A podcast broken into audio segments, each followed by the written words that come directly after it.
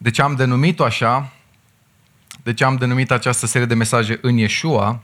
Lucru pe care probabil ați observat, am încercat să-l surprindem și în filmuleț, cu toată această fereastră, vitraliu, pe care am văzut-o atâtea luni de zile atunci când am studiat afirmațiile despre Hristos. Și ați văzut ideea aceasta în care ea se deschide și intrăm în Yeshua, adică în Hristos, unde vrem să discutăm despre cine suntem noi în Hristos, despre cine suntem noi în Cel ce a spus despre sine, eu sunt. Acum, de ce am denumit această serie în Yeshua sau în Hristos? Pentru că este expresia cea mai des folosită în epistola după pentru Efeseni, mai exact de 36 de ori. Pavel folosește această expresie sub o formă sau alta. Jumătate aproximativ din tema acestei epistole are legătură strict cu identitatea noastră în Hristos, cu cine suntem noi în El. Și deja începutul acestei serii, în doar primul capitol, în primele două mesaje pe care le-am avut săptămânile trecute, am aflat că în Hristos am fost aleși, am fost rânduiți spre înfiere, am fost răscumpărați, am fost iertați, am primit har, am primit pace, li s-au oferit bogățiile harului său, am fost făcuți slujitorii lui, am fost făcuți moștenitori, am fost pecetuiți cu Duhul Sfânt, și toate aceste afirmații plus altele se găsesc în doar 14 versete peste care ne-am uitat dățile trecute. Acum vă îndemn să deschideți împreună cu mine, dacă aveți Biblia sau telefonul mobil, să citim astăzi restul capitolului. 1, 9 versete vom citi începând cu versetul 15 până la 23. Hai să vedem cum continuă aici Pavel.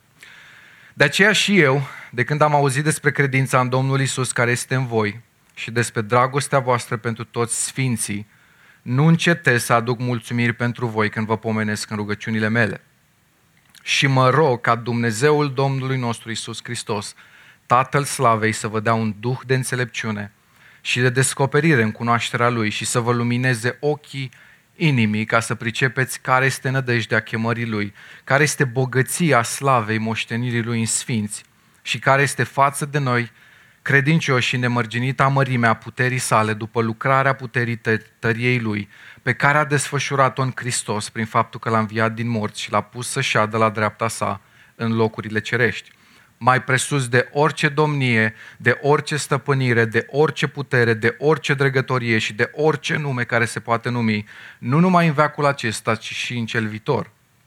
El a pus totul sub picioare și l-a dat căpetenie peste toate lucrurile bisericii, care este trupul lui, plinătatea celui ce îndeplinește totul în toți un text destul de dificil. Hai să începem cu începutul, versetul 15. De aceea și eu când am auzit despre credința în Domnul Isus, care este în voi și despre dragostea voastră pentru toți sfinții.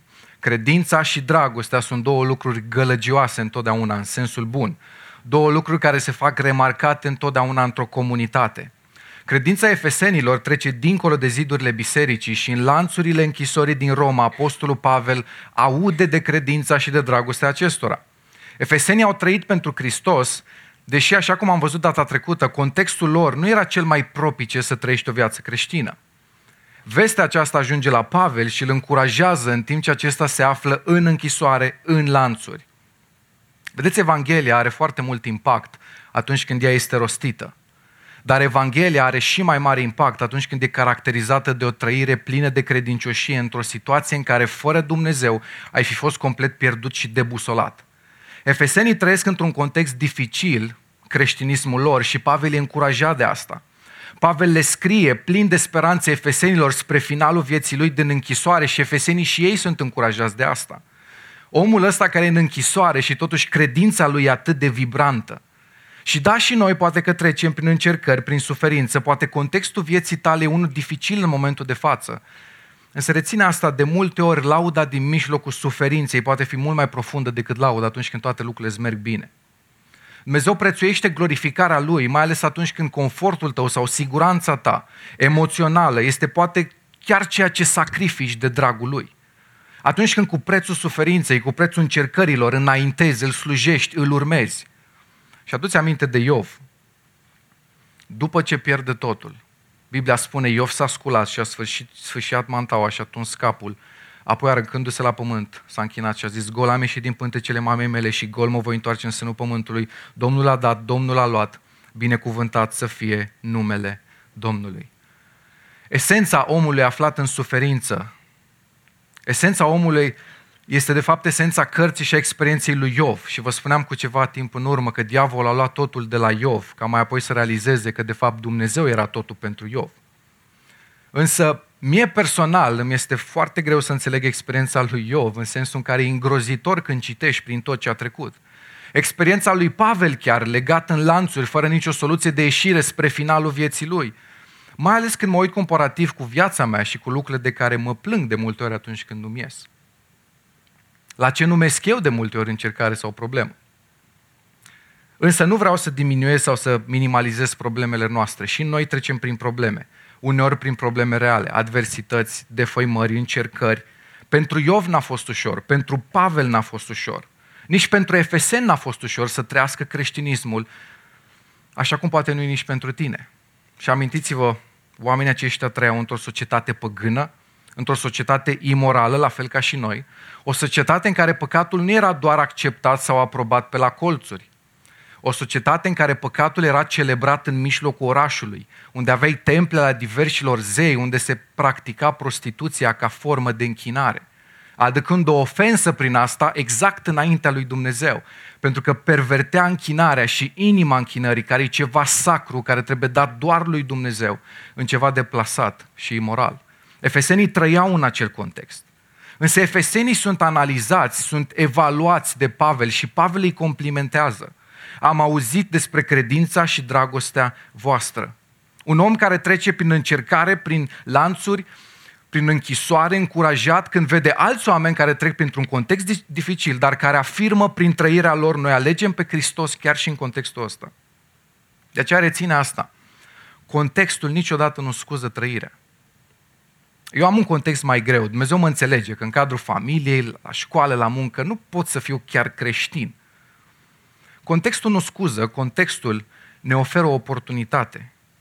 Contextul e oportunitatea dată de Dumnezeu să trăim ca lumini în mijlocul întunericului. Viața noastră să ridice semne de întrebare oamenilor care nu-L cunosc pe Dumnezeu și să încurajeze pe cei care îl cunosc și care trec și ei prin dificultăți, să continue să meargă înainte.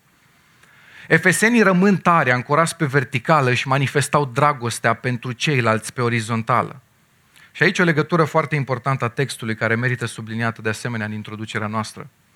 Nu poți să spui că tu crești în profunzimea relației cu Dumnezeu dacă nu crești în profunzimea dragostei tale față de ceilalți.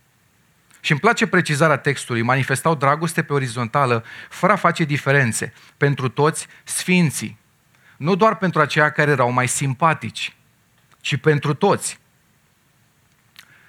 Fii atent, dacă poți să iubești doar pe anumiți oameni, mai specific, dacă iubirea ta se reflectă doar în cei care îți seamănă, Înseamnă că iubirea ta e de fapt ca un contract, nu o manifestare a iubirii necondiționate a lui Hristos prin tine. De ce spun contract?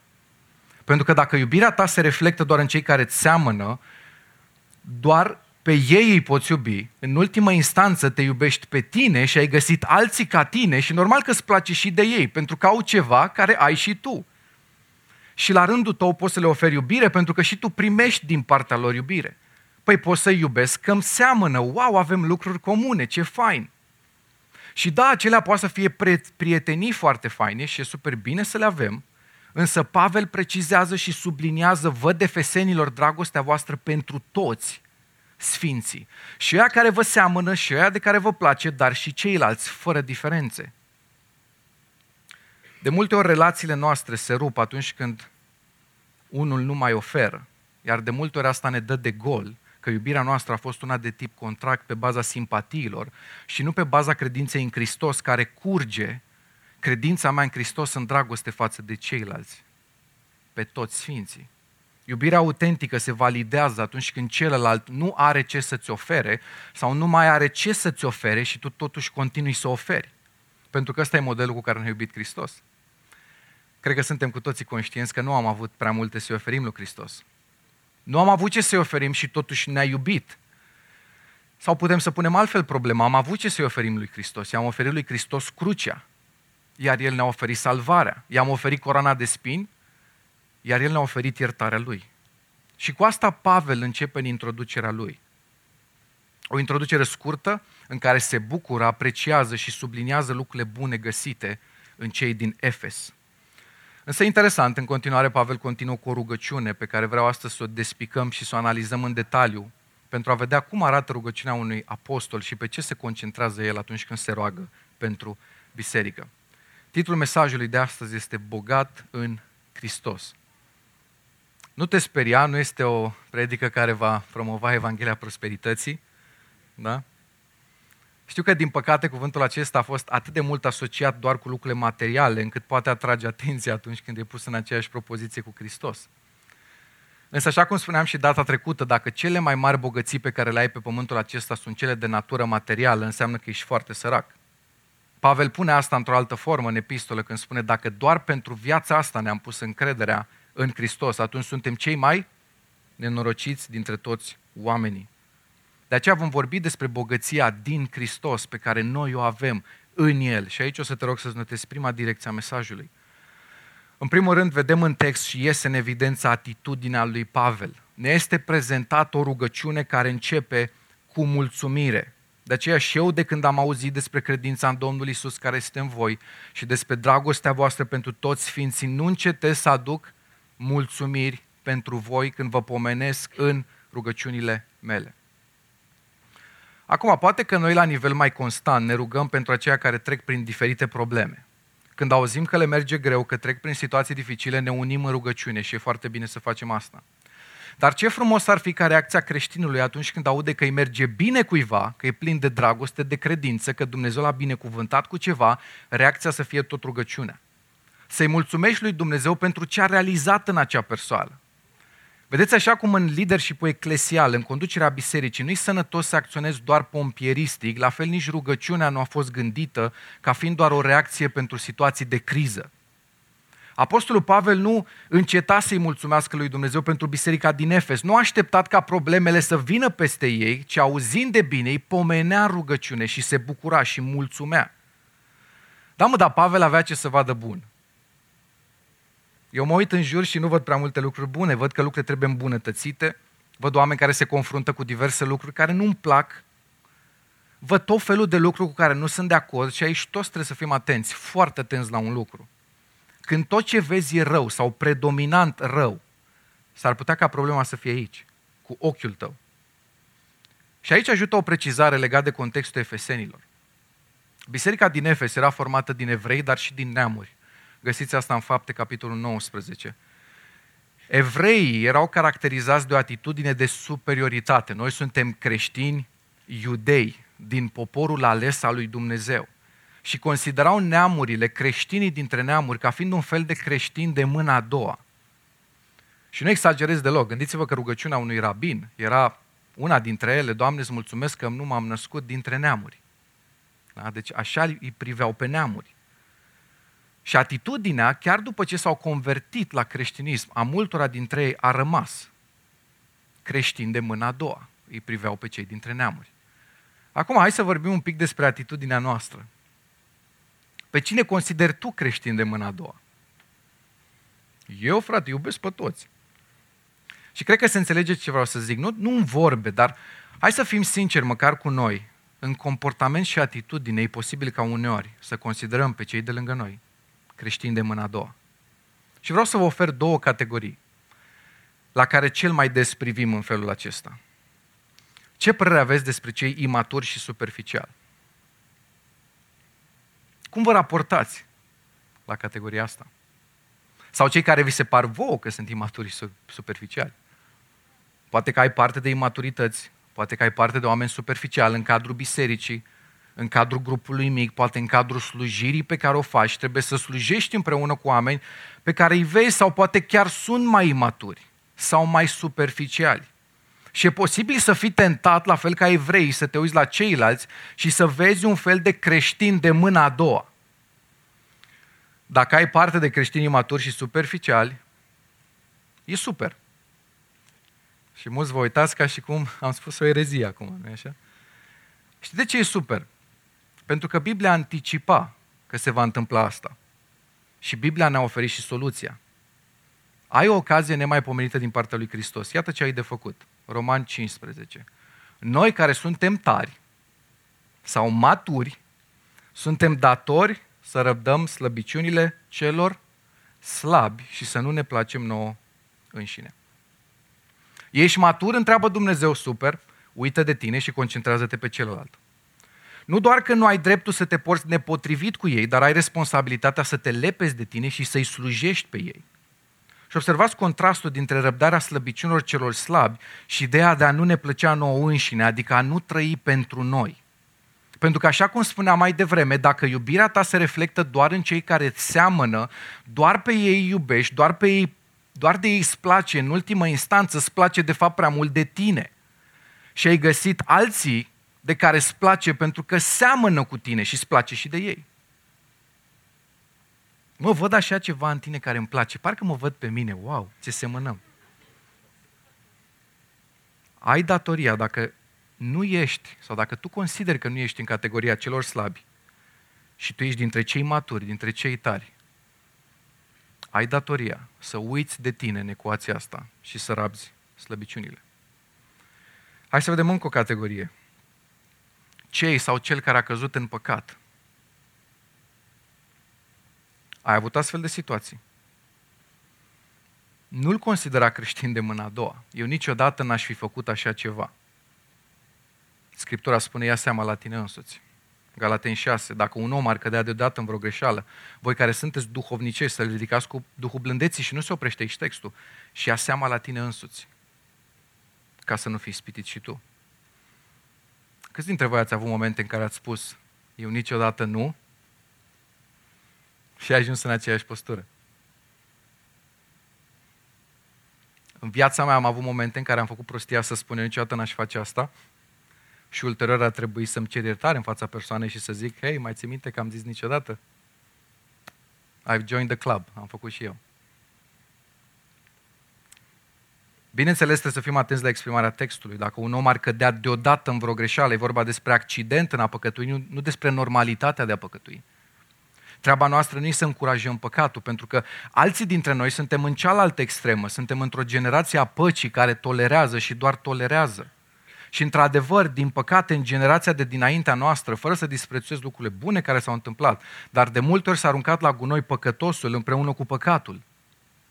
Da, păcatul trebuie adresat, iar păcătosul, pe cât se poate și dorește, trebuie recuperat. Voi care sunteți duhovnicești, spune textul, ridică nu-l judeca, nu-l pune la zid, nu-l considera creștin de mâna a doua pe cel de lângă tine, slujește-l chiar dacă a căzut și ia seama și la tine însuți. Acum, Pavel începe cu o rugăciune, mai exact cu o rugăciune de mulțumire pentru ceilalți și atitudinea lui e clară.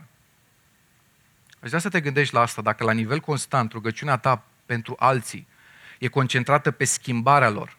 Atenție! Pentru că schimbarea lor sau lipsa lor de schimbare te deranjează și te afectează pe tine personal, e posibil să cauți prin rugăciunea aia binele tău mai mult decât binele persoanei pentru care te rogi. Doamne, schimbă Doamne, lucrează. Și aici cred că suntem cei mai experți în familie, nu așa? Noi bine intenționați ne rugăm, Doamne, ajută-o pe soția mea să se schimbe. Și de foarte multe ori, de fapt, noi ce căutăm prin rugăciunea aia, că noi pare că suntem spirituali, dar de fapt căutăm binele nostru în faptul că celălalt se schimbă. Dacă la nivel constant rugăciunea ta pentru alții nu include mulțumire, Doamne, îți mulțumesc pentru persoana asta, pentru ce faci în ea și prin ea. Da, văd și maturitate, cum văd și în mine. Da, mă mai deranjează, dar îți mulțumesc pentru cei de lângă mine. În cazul Efesenilor, Pavel spune așa, Hristos e obiectul credinței voastre, Sfinții sunt obiectul dragostei voastre, față de care se manifestă ce aveți în Hristos. Nu poate fi o dovadă mai mare a unei credințe autentice în Hristos decât dragostea practică pentru ceilalți. Însă dacă suntem ocupați numai de defectele și de lipsurile celor de lângă noi, vom fi copleșiți și ne vom petrece timpul plângându-ne de cei de lângă noi, până și în rugăciunile noastre. Efesenii fac ceva diferit. Și Pavel remarcă, și eu am auzit despre credința în Domnul Isus care este în voi și dragostea voastră pentru toți sfinții. Și îmi place exprimarea, nu zice față de ceilalți, zice față de sfinți. Și aici mulți am putea să spunem, sfinți, tu nu-l cunoști pe ăsta de lângă mine. Eu stau cu el în casă, eu stau cu ea în casă. Și aici e una din problemele noastre. Tu trebuie să începi să-i privești pe cei de lângă tine în modul în care Hristos îi privește. Nu ca proiecte finale, ci ca sfinți în devenire, dar deși sfinți în devenire, priviți deja sfinți de Hristos prin lucrarea de la cruce.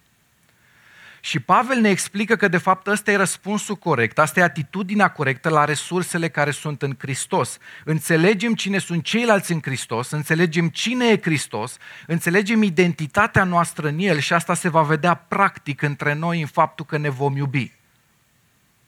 Altfel, suntem ca niște copii mici, cei care au măcar doi copii înțeleg foarte bine când copiii vin și se plâng întotdeauna unul de celălalt. Totdeauna celălalt e vinovat. Dragostea pentru oameni se naște din credința în Hristos. Și asta poate să ne dea multora dintre noi puțin de furcă, pentru că de multe ori modul în care noi ne justificăm atitudinea noastră față de ceilalți sau lipsa noastră de iubire e ceva de genul, e imposibil să iubești acea persoană. Problema e cu el, problema e cu ea, de asta nu pot să iubesc și Scriptura răspunde la asta. Problema nu e că e greu de iubit, ci că e mică iubirea ta. De ce e mică iubirea ta? Și asta explică Pavel aici. Când credința ta e autentică, vie, vibrantă în Hristos, se naște dragostea pentru oameni. Hai să mai analizăm un scenariu. Cum reacționezi nu atunci când se întâmplă lucruri rele, imaturitate, superficialitate, cădere în păcat. Cum reacționezi atunci când auzi de bine, când ceilalți au un succes? Pavel aude de bine în text și se naște mulțumirea. Însă putem să auzim de bine și să se nască altceva. Spre exemplu, invidia. Și amintiți-vă de doi frați, Cain și Abel, care în momentul în care aduc o jerfă și jerfa uneia este primită, a celuilalt nu este primită, ce se întâmplă acolo? Cain decide să-l ucidă pe Abel. Și e foarte interesant în 1 Ioan 3, când ni se explică motivul pentru care Cain l-a ucis și pentru ce l-a ucis. Pentru că faptele lui erau rele, dar nu spune doar atât iar ale fratelui său erau neprihănite. Ce învățăm de aici? Că inima umană e atât de păcătoasă încât devine atât de ușor iritată de oamenii care fac progrese acolo unde tu falimentezi. Și când falimentul tău sau lipsa ta de succes se întâlnește cu succesul celuilalt, se poate naște invidia, se poate naște comparația, dar comparația nu cu scopul să învăț ceva de la celălalt, comparația cu scopul de a-l disprețui. Și asta îl îndeamnă pe Cain să ucidă. Și noi putem să ucidem prin atitudinea noastră, sau cel puțin putem să facem asta în inima noastră. Pavel zice, am auzit că aveți aceste lucruri bune între voi. Și cu ce am auzit eu, Pavel, merg în rugăciune. Pavel se uită la toate binecuvântările din Hristos, se uită la Efeseni, la lucrurile care merg bine și concluzionează, nu încetez să mulțumesc lui Dumnezeu. Uită-te și tu mai mult decât la ce nu merge, la toate motivele de mulțumire pe care le ai în cei de lângă tine. Una din cele mai bune metode să fii mulțumit cu ce ai, cu cei de lângă tine, cu biserica, cu grupul tău mic, e să-ți închipui pentru câteva clipe că n-ai mai avea nimic din ce ai acum. Ar fi mai bine? Gândește că n-ai mai avea biserică, nu ai mai avea pe ceilalți. Pentru că starea de mulțumire presupune nu doar conștientizare, mă, am motive să mulțumesc, dar și o disciplină pe care ne-o formăm. Când în mintea ta vin gânduri de frustrare, de ură, de neînțelegere, străduiește-te și luptă-te să vezi lucrurile în Hristos, nu în fire. Și dacă ne-am certat mai puțin și ne-am rugat mai mult unul cu altul și unul pentru altul, ar trebui să vedem mai mult din ceea ce Dumnezeu a pus în fiecare. Vreau să vă citesc un citat interesant. Nu știu dacă o să vă placă tuturor. Iubește oamenii dificili, pentru că și tu ești unul dintre ei. Cred că e citatul la care s-au scos cele mai multe telefoane. Înseamnă că undeva are dreptate acest Bob.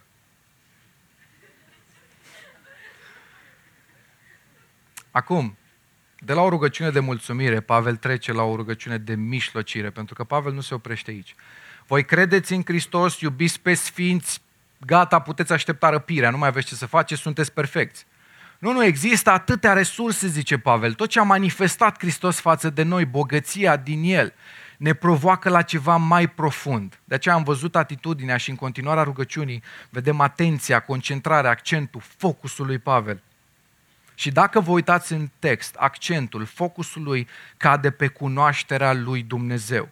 Mă rog ca Dumnezeul Domnului nostru Isus Hristos, Tatăl Slavei, să vă dea un duh de înțelepciune și de descoperire în cunoașterea Lui.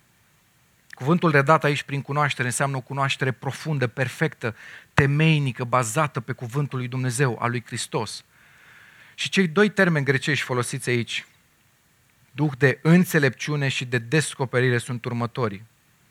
Primul, înțelepciune, este termenul Sofia, care înseamnă înțelepciune pentru înțelegerea naturii lucrurilor, adică să înțelegi cum funcționează un anumit lucru.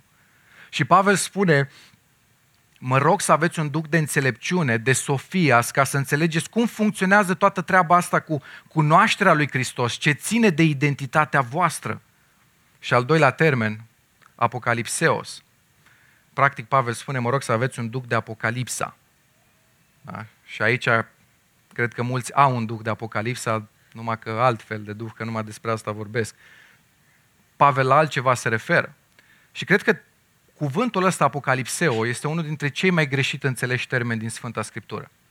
Pentru că atunci când e folosit, exact ca și în textul acesta, este folosit în ecuația faptului că mă rog să vă dea un apocalipseo, adică o descoperire, o revelație a cine este Hristos. Inclusiv în cartea Apocalipsa, în primele versete, când începe cartea Apocalipsa și sunt adăugate cuvintele Apocalipseo al lui Isus Hristos, despre asta e vorba, descoperirea lui Isus Hristos. Pentru că, în esență, despre asta va fi vorba chiar și la sfârșitul vremurilor. Mai presus de tot ce se va întâmpla, de evenimentele profetice, de desfășurarea istoriei, este vorba despre faptul că, într-un final, Hristos va fi văzut, va fi descoperit, orice limbă îl va mărturisi, orice ochi îl va vedea, orice genunchi se va pleca înaintea lui. Descoperirea lui, Isus Hristos.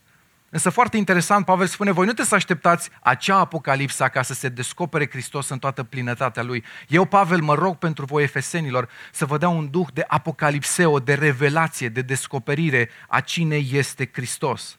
Ca să înțelegeți cum, cum este Dumnezeu și cum e toată treaba asta cu identitatea voastră în El. Hai să recapitulăm.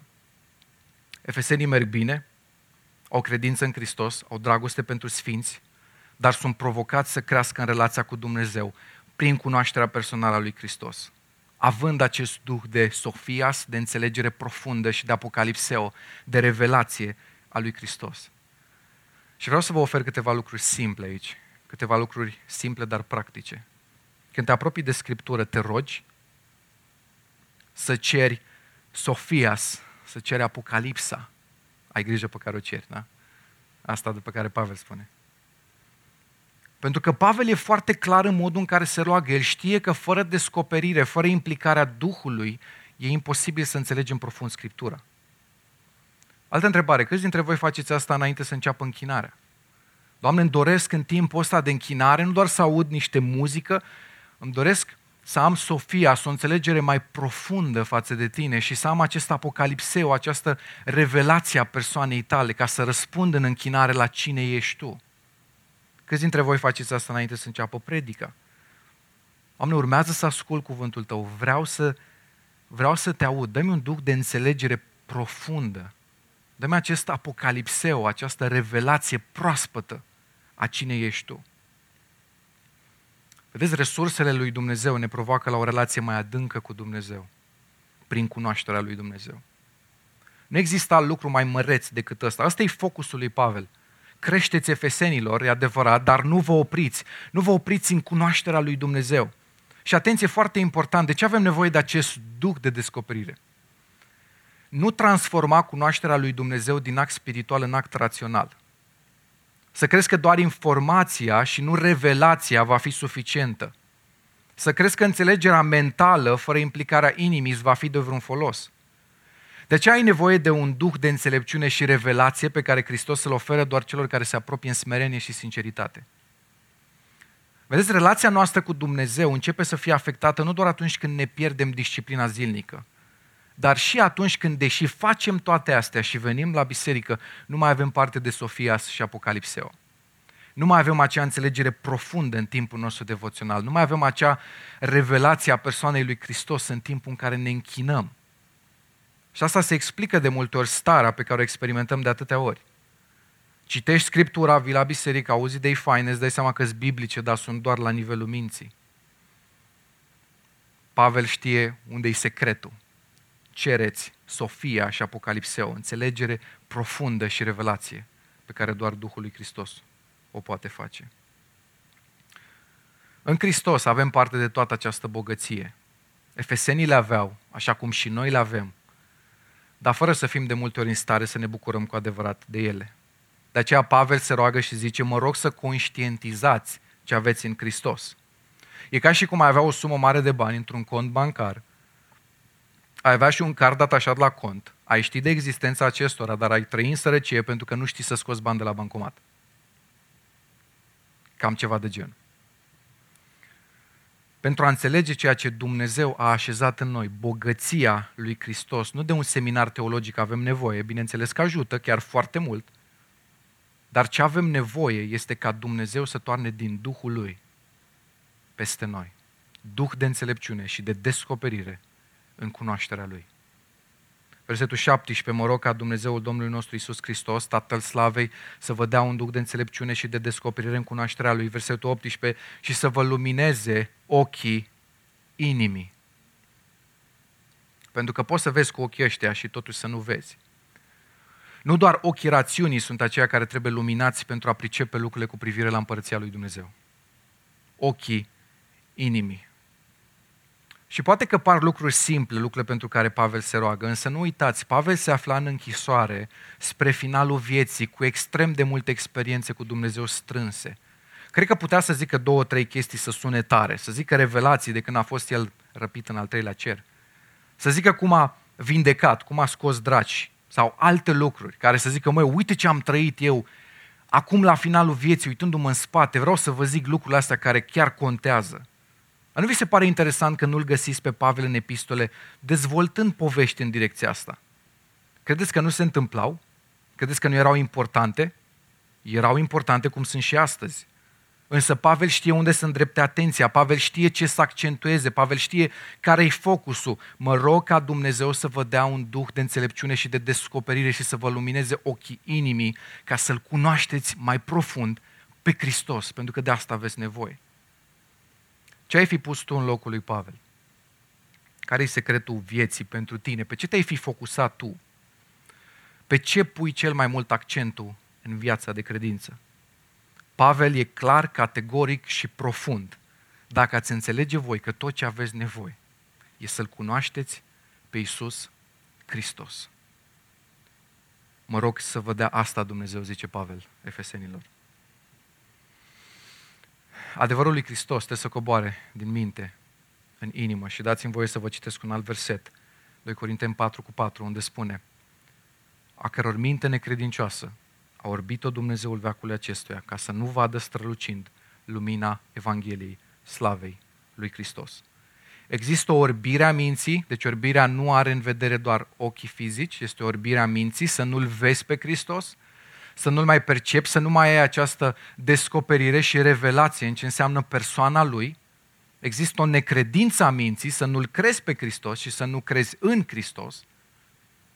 Și Pavel vine și spune cele două sunt legate și nu doar că sunt legate, dar sunt arma pe care diavolul o folosește. Aici se îndreaptă de fapt atenția lui, pentru că există de fapt un scop în această necredință și în această orbire. Observați, să nu vadă strălucind lumina Evangheliei Slavei lui Hristos, adică să nu-L mai cunoști pe Hristos, să nu-L mai vezi în frumusețea Lui, să nu vezi cât de fascinant e.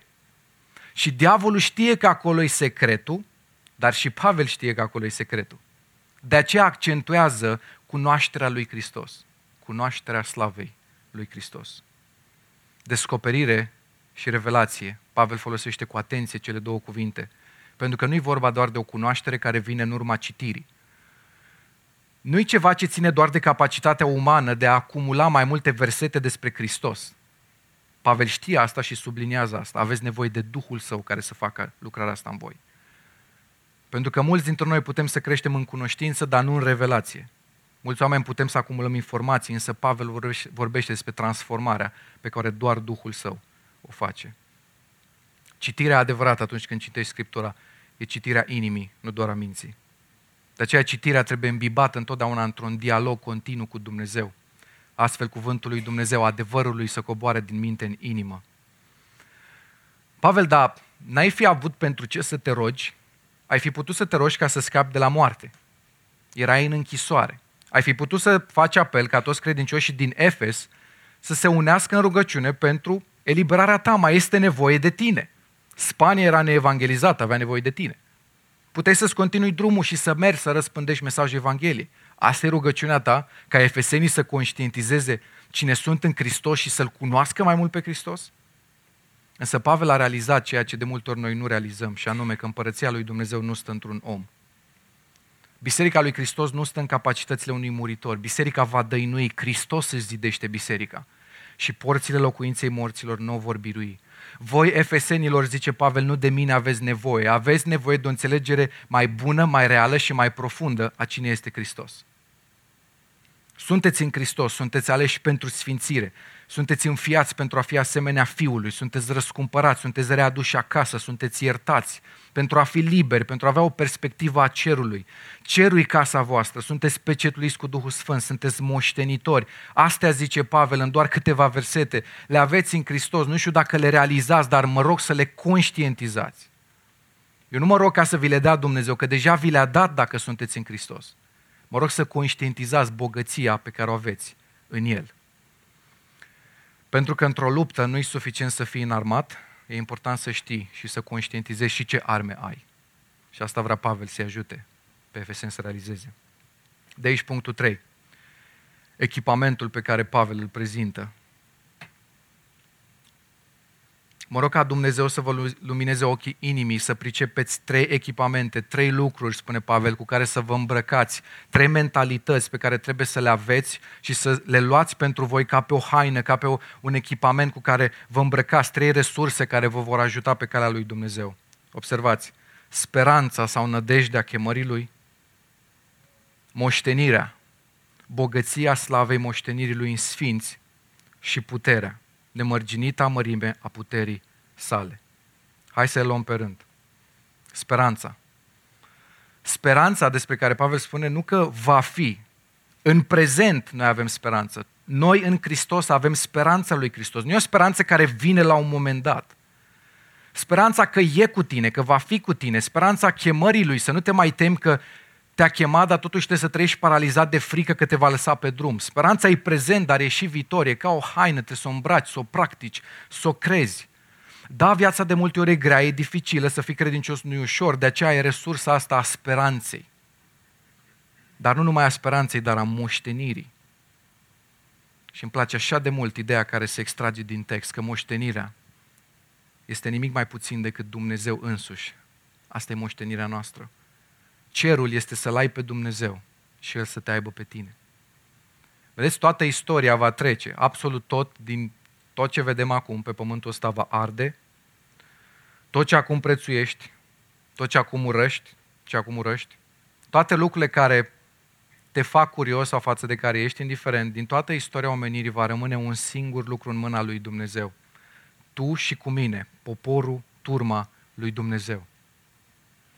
Efesenilor, mă rog, spune Pavel, ca ochii inimii voastre să vadă că voi sunteți moștenirea lui Dumnezeu. Vă dați seama câtă greutate există în ideea asta.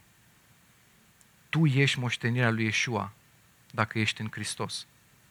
Și tu ar trebui să te echipezi cu această mentalitate, să te echipezi cu gândirea asta ca cu o haină, ca și cu o armură. Pentru că ce înseamnă că ești moștenirea lui Dumnezeu? Că ești ceva prețios atunci când viața e nasoală, atunci când zilele sunt grele, atunci când oamenii sunt dificili, te echipezi cu speranța pe care o ai în Hristos și te echipezi cu ideea asta profundă și adevărată pe care Dumnezeu însuși o spune, că tu ești moștenirea Lui. Că într-un final pe Dumnezeu nu-L interesează nimic din lumea asta, mai mult decât mulțimea sfinților Lui și dacă tu ești în Hristos, tu ești în palmele Lui și se luptă pentru tine. Atenția lui, dragostea lui, pasiunea lui, lucrarea lui se îndreaptă spre poporul său și spre răscumpărarea altora. Lumea asta va arde, însă poporul său va rămâne. De aceea resursele bogate pe care le prezintă Pavel ne provoacă să ne echipăm. Dacă Dumnezeu a făcut atât de multe pentru noi și noi avem o responsabilitate, să ne îmbrăcăm cu acest fel de gândire, Să ne îmbrăcăm în această idee că suntem moștenirea lui Dumnezeu. Și trei, că Dumnezeu a pus în noi însăși puterea lui Dumnezeu. Observați care este bogăția slavei moștenirii lui în sfinți și care este nemărginita mărime a puterii sale. Pentru cei care sunt în Hristos, pentru noi credincioși, Dumnezeu manifestă aceeași putere pe care a arătat-o în Hristos când l-a înviat din morți. La asta face Pavel referire în continuare. Puterea care l-a înviat pe Hristos. Puterea lui față de care nu există limite, nu există termen de comparație. Puterea asta a pus-o în noi. Gândește-te la asta, prin înviere, puterea lui Dumnezeu a fost demonstrată, nu epuizată. Și ea este pusă și în tine prin faptul că Duhul lui Dumnezeu e pus în tine. Și nu e vorba doar de puterea care l-a înviat pe Iisus din morți, ci aceeași putere care după ce l-a înviat pe, din morți pe Hristos l-a pus să șadă la dreapta sa în locurile cerești. Acolo se află Hristos la dreapta Tatălui, iar noi suntem așezați în El. Versetul 21 ne spune, mai presus de orice domnie, de orice stăpânire, de orice putere, de orice dregătorie și de orice nume care se poate numi nu numai în veacul acesta și în cel viitor. O să dezvoltăm mai mult asta în capitolul 6, însă stăpânirea, autoritatea, puterea și domniile erau termeni evrești consacrați pentru a descrie ființele îngerești care au un rang înalt în ierarhia cerească. În locurile cerești, lupta e deja câștigată de Hristos. Nu există conducere, autoritate, putere, domnie mai presus de El. Și această putere este și pentru noi. Vine la pachet cu Duhul lui Dumnezeu. Duhul care am fost pecetluiți, prin care am fost declarați proprietatea Lui copiii lui. Notează-ți asta în fierea, e pecetea lui Dumnezeu asupra unui om, semnului prin care el spune, acest om îmi aparține. Și dacă îmi aparține, are parte de toată această bogăție în Hristos. O precizare importantă, textul ne arată că puterea noastră trebuie să fie strâns legată de puterea Lui. Și pentru că mulți dintre noi nu înțelegem asta, mulți dintre noi suntem lipsiți de putere. Pentru că atunci când ne gândim la putere, instant ne gândim la puterea noastră, la resursele noastre, la forțele proprii și nu la bogăția care se află în Hristos. Și foarte des falimentăm și eșuăm și spunem nu mai am putere. Niciodată n-ai avut putere. Acum ești într-un punct în care ai realizat asta. Însă în text, Biblia leagă că puterea noastră, de fapt, e puterea care e în Hristos, pe care El a așezat-o în noi prin Duhul Său. Noi nu suntem doar mântuiți, ci și înfiați. Dumnezeu ar fi putut să ne mântuiască și atât. Însă El a ales să ne introducă în familia Lui, să devenim asemenea chipului Fiului Său. Biblia ne spune că din acest motiv, Romani 8, îl vom numi pe Dumnezeu Aba, adică Tată. Ne vom raporta la El ca fiind Tatăl nostru cu încredere, fără teamă, vom căuta să semănăm tot mai mult cu singurul Fiu născut, Iesua, Iisus Hristos. Vom trăi liberi pentru gloria Lui. Mai nevoie să fim rob păcatelor, mai nevoie să ascultăm minciunile celui rău, nu mai nevoie să suportăm poverile puse de El. Hristos e Cel care ne dă eliberare. Și poate că încă te mai confrunți cu lucruri. Poate că încă te confrunți cu păcate și asta e foarte fain, că nu e nevoie să-ți ascunzi păcatul, nu e nevoie să fii copleșit de vină toate au fost acoperite de dragostea eternă a lui Hristos. Asta e bogăția pe care Pavel ne-o prezintă în Hristos. Te întreb, l-ai auzit vreodată pe Dumnezeu spunând că s-a săturat de tine și de prostiile tale? Poate tu ai spus-o. Ți-ai început vreodată vreo rugăciune așa? Doamne, știu că te-ai săturat, că și eu m-am săturat. Și pentru că asta e bogăția din Hristos și pentru că am fost făcuți moștenitori, atunci vom trăi pentru cer. Nu lumea e destinația noastră finală, lumea, Efesul acesta în care trăim, este doar o zonă de tranzit.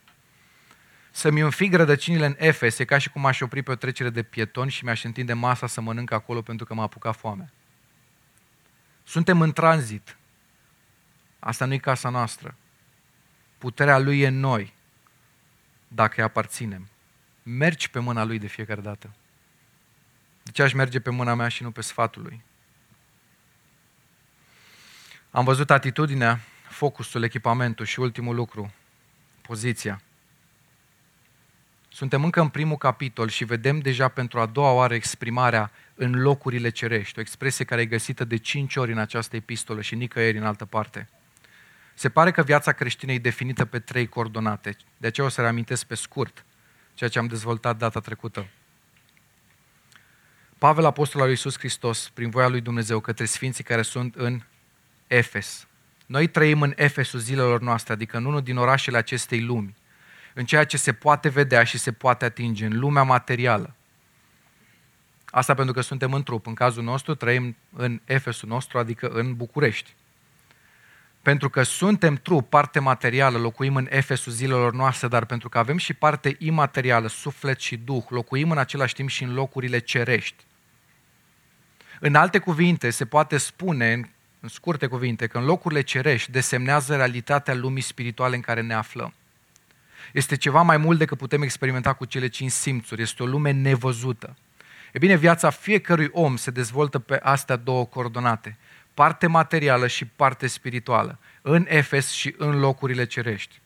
Însă, atenție, bogăția din Hristos pentru aceia care sunt născuți din nou prin credință, adică în urma pocăinței păcatele lor au fost iertate, au devenit parte din Hristos, ceea ce înseamnă că pe lângă Efes și în locurile cerești, ei se mai află și în Hristos.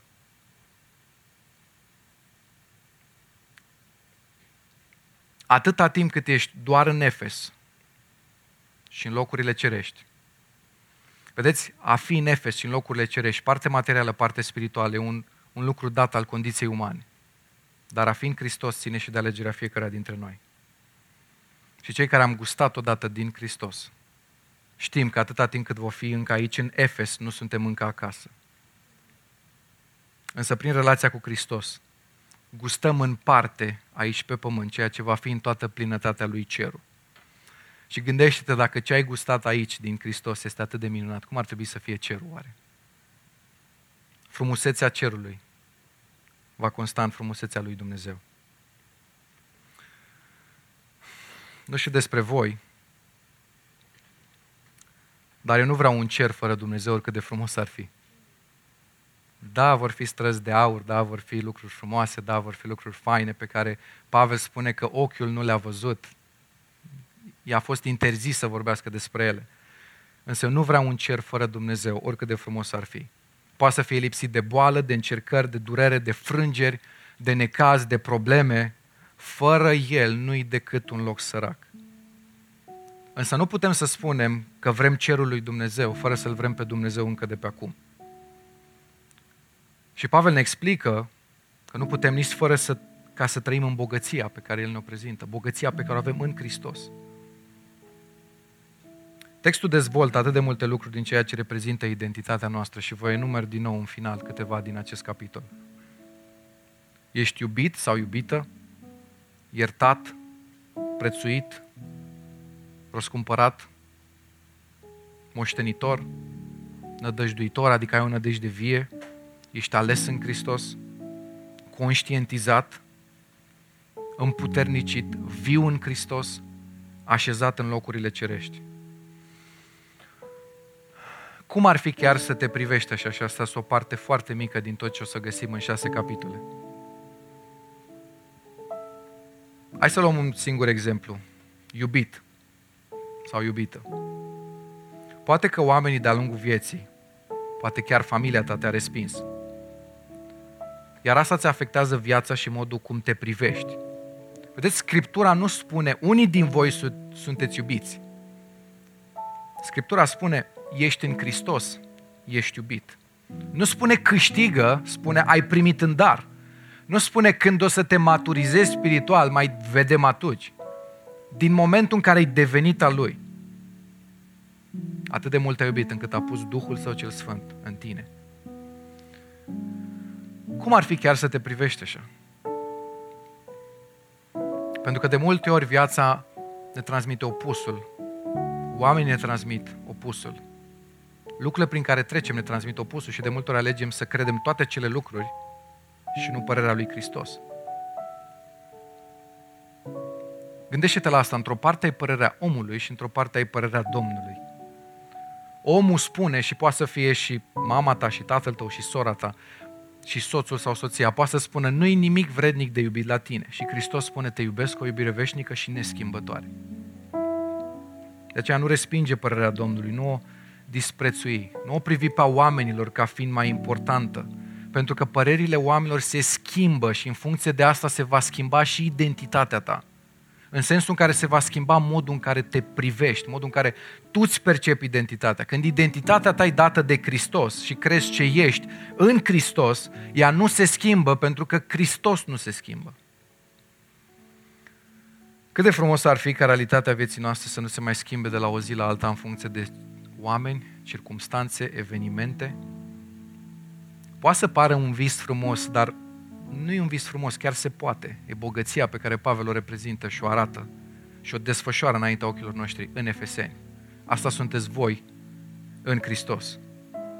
Identitatea ta ar trebui să fie aici țintuită și acolo să rămână. De aceea întreabă-te, poate că nu ești în Hristos. Poate că încă n-ai avut o întâlnire cu Dumnezeu. Cum să te mulțumești să trăiești doar în Efes, în București, bifându-ți prezența în locurile cerești? Da, știu că am și parte spirituală, când ai ocazia și oportunitatea să fii în Hristos. Am avut parte de o întâmplare interesantă în concediu cu Anelis. Mi-a zis, tati, hai să ne jucăm și tu alergi după noi să ne prinzi. Zic, ok. Și tati, tu în povestea asta zice, ești Dumnezeu. Și mi s-a părut interesant ideea cu alergatul, cu sunt Dumnezeu. Zic, zic dar de ce? De ce să... Cum să fiu Dumnezeu? Zice, nu, tati, e doar un joc. Zic, bine, am înțeles că e doar un joc, dar ce vrei să spui cu asta? Și am întrebat-o foarte așa, la, la obiect. Zic, ce face Dumnezeu? De ce spui să alerg după voi? Și zice, păi tati, asta face Dumnezeu față de oameni, alergă după ei. Și un copil de patru ani înțelege ceea ce mulți dintre noi nu înțelegem de atâta timp. Un Dumnezeu care largă după oameni să-i ajute să-i mântuiască, să fie în Hristos. Și oameni care largă de El ca să nu-i controleze.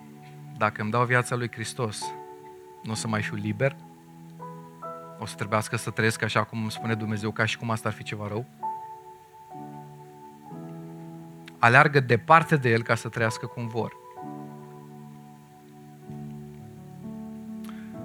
Poate că ai alergat și tu de Hristos multă vreme. Și e timpul să înțelegi că Hristos aleargă după tine pentru că vrea să te mântuiască și să fii în Hristos. Însă poate că ești deja în Hristos și tocmai pentru cei ca tine se roagă Pavel. El nu se mulțumește ca cei din Efes să fie doar în Hristos, ci se roagă ca ei să conștientizeze, să priceapă cine sunt în Hristos. Rugăciunea lui Pavel și tema până la urma epistolei după Efeseni este să trăiești conștient de cine ești în cel ce a spus, eu sunt. Mă rog ca Dumnezeu să vă ajute să înțelegeți, să vă lumineze ochii inimii ca să pricepeți. Pavel a fost conștient de ce are în Hristos. Marele Pavel, cum ne uităm la el, n-a fost cu nimic mai special, dar a fost un om conștient de bogăția care o are în Hristos. Nu-l intimidau oamenii, nu-l intimidau problemele, nu-l intimida închisoarea. Era atât de relaxat cu privire la închisoarea în care se afla, încât nici măcar nu stă să menționeze. Dacă vreți, printre altele, rugați-vă și pentru mine să fiu eliberat. Mă rog ca voi să fiți conștienți de cine sunteți în Hristos. Ați fi surprinși, dar lumea nu are nevoie nici de Pavel și nici de noi. Omenirea are nevoie de Hristos. De aceea noi putem să fim acei oameni care ne lepădăm de noi, ne dăm la o parte și lăsăm Duhul lui Dumnezeu să lucreze prin a ne conștientiza cine suntem în Hristos și să lucrăm pentru împărăție.